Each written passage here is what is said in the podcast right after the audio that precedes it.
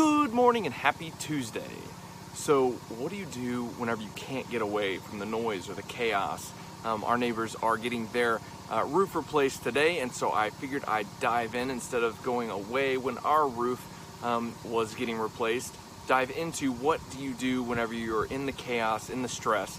So, one of my favorite things to do is breathe and take a deep breath uh, and then allow all of the noises to come in and just allow them uh, to be there and be present with the noises, but then also narrow your focus down to a single thing. So breathe, allow the noises to be there, and then narrow your focus into what you need to accomplish. And so that helps me. And so I just wanted to encourage you to look at that in your life. Uh, hopefully, it might help you. So go out and radiate positivity today. Have an awesome Tuesday, and we'll